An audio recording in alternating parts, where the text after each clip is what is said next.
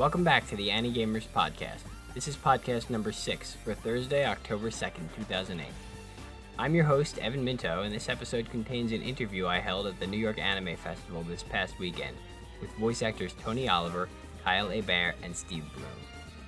For those who don't know, Tony is most notable for Rick Hunter and Robotech, and he's the ADR director for Gurren Lagann.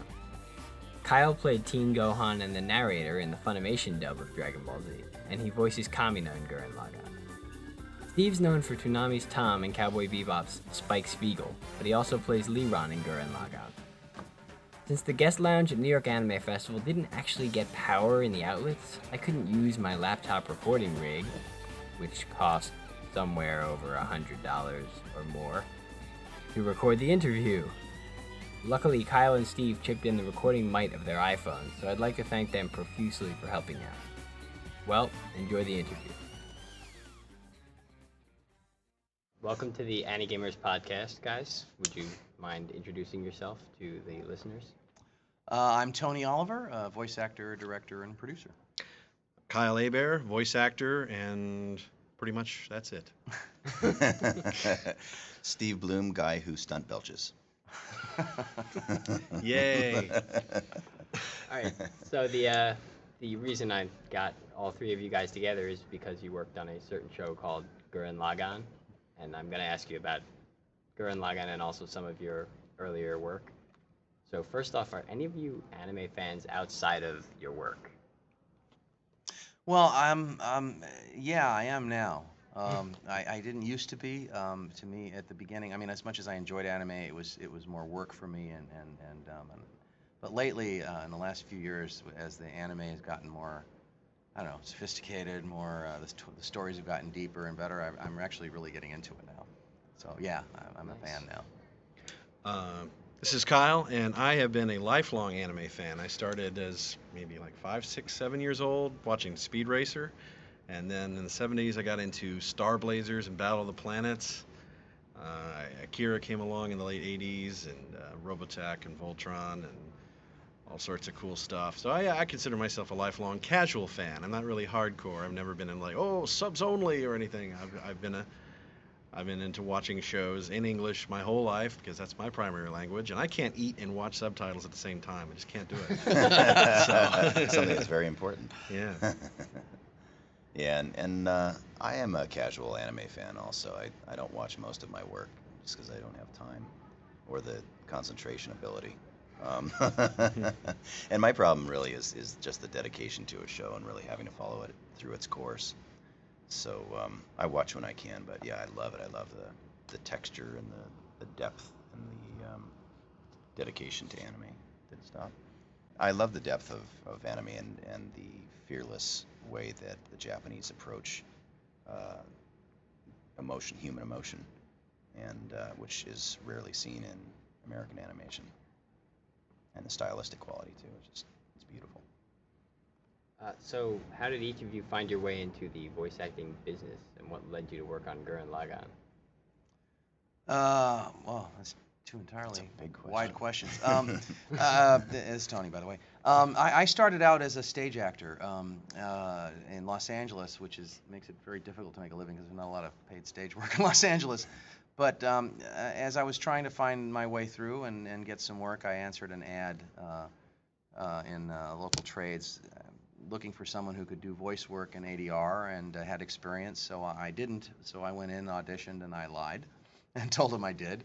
And um, and I happened to, to land a part, and, and I was able to get through the first session without looking too stupid. And uh, that led to um, to a show called The Sea Prince and the Fire Child, which then led to Robotech.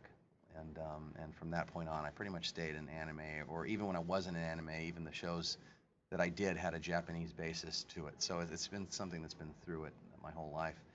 Um, Gurren Lagann is, is uh, I was fortunate to be called by Bang Zoom, and they asked me to direct it when they landed the show, and um, and uh, that's what I did, and it's been a good uh, it's been a good experience. This is Kyle, and uh, I have always, ever since I was little, wanted to do cartoon voice acting. Ever since I learned that Mel Blanc did all those voices on the classic Looney Tunes. My dad told me that, and I said, "All right, that's the job I want." and I sought that out. I always wanted to be a DJ, so I used to sit back in the '70s when they had records on vinyl, actual turntables. Uh, I used to play DJ and everything. Ended up getting a, a degree in radio, and uh, that's kind of where I cut my teeth with voice acting. Is start and I did character voices and stuff for uh, Radio Disney, and uh, had uh, well over a decade of uh, of time served there. And uh, heard about auditions at Funimation. At the time, I was living in Dallas, and uh, they said, "Oh, there's this little show called Dragon Ball Z," and I said, oh, "I know that show. I watch it." I was actually a fan from uh, the mid '90s when it started airing in the states, so I went in, tried out, and uh, they called me back a few weeks later. Started with some bit parts, and quickly moved up to uh, Teen Gohan and the narrator, and the rest, as they say, is history. Um, with Gurren, uh, Bang Zoom also just called me, and I said, "Wow, awesome!" And uh, they wanted me to try out for Viral and Kamina, and I ended up getting Kamina. Actually, had you seen Gurren Lagann or heard of it before? I had actually. I had heard of it because uh, ADV originally had the show, was all set to come out, and uh, things suddenly changed, and uh, Bandai picked up the uh, the rights. I was all set to pick up a DVD, then uh, then it went into like, oh, sorry, uh, we switched rights, and the next thing you know, I get to work on the show. I was all excited. I heard nothing but fantastic things over the past year about this this this mecha show with great characters and everything. It's like awesome. So even from a fan's perspective, I was really excited about it. So doubly excited to be on it. Yeah. Very cool. This is Steve here. Um, I started out in kind of a weird way. I was working as a runner for a film company, driving and running errands for my day job. And uh, one of my buddies was casting a show called The Guyver at the time. And uh, anime, anime was in English was still pretty new in the states. And uh, I had no idea what I was getting myself into. I had no acting training, and just went into the studio and he had me growl and rip some monster's arms off, vocally at least. And uh, they hired me back for another session. Another session ended up working 26 episodes, and then got another show after that, and kind of learned the craft over the last 17 years, and uh, branched off into other forms of animation as well. But I still do and love anime, and I'm still working on several shows now. And uh, getting into Gurren Lagann was uh, a really interesting process for me. It was just um, the the typical casting call from Bang Zoom, like on other shows, but they actually wanted me to do something that was different from the the deep uh, villainous characters that I'm used to playing, and and um, actually try to explore the lighter side. and uh, so going into Leeron, they um, they actually gave me a lot of space to to get as uh, flamboyant as I could, and and uh, I'm still exploring. My family's worried. So, what was the best part for each of you about working on Gurren Lagann? Uh, for me, it's uh, since I directed the, the, the show. Um, for me, it was getting a chance to work with a team of actors that was unbelievably talented and able to do all the various different things we, we had them try to do and and approach it with professionalism and, and, and, and, and good humor and they got into the show and to me that's a privilege it makes my life a lot easier and it makes i learn a lot from directing them because they they, they bring so much to the table. Um, that, that's really that was really my favorite part of it. The, I had a, the cast is incredible, and it's some of my favorite people to work with. I uh, I I kind of geeked out as well, just um, getting to work with a, a great cast and a great director, and um, being on a show and, getting such an iconic role, a fan favorite role that Kamina has really struck a chord with the fans. Um, and uh, just as an actor, to, to get something that's that's beloved by the fan bases, it just feels really really wonderful. And again, I'm I'm very happy to get the work in general, but uh, to be attached to a, a show that's very special to a lot of people, that's that's double the, the, the coolness factor for me.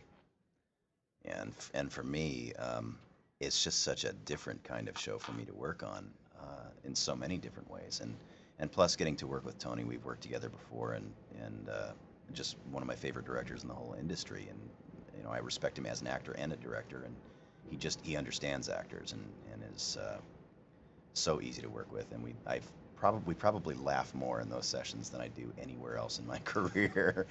And working opposite guys like Kyle. I mean, he's he's a, a titan in the industry as far as I'm concerned now, and and uh, he's really come up fast and in a big way, and and just nails that character. And it's it's so great to have that to work off of. It makes my performances stronger, I think.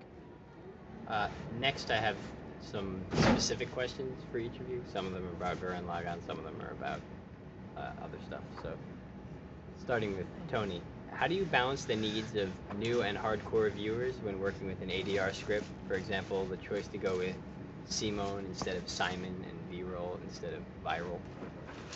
Well, that, that's a group decision. The, the, most of that comes down from on high, from the producers, and um, and, and it's a negotiation really uh, often between um, between what we, what we think it should be in English and what the producers in, in Japan want to keep it very pure. Um, and, and Bang Zoom, Bang Zoom Studios, where this was recorded, has a has a reputation for being very much uh, purists, uh, trying to st- stay as close to the Japanese original intent as they can, and that includes the pronunciation of the name.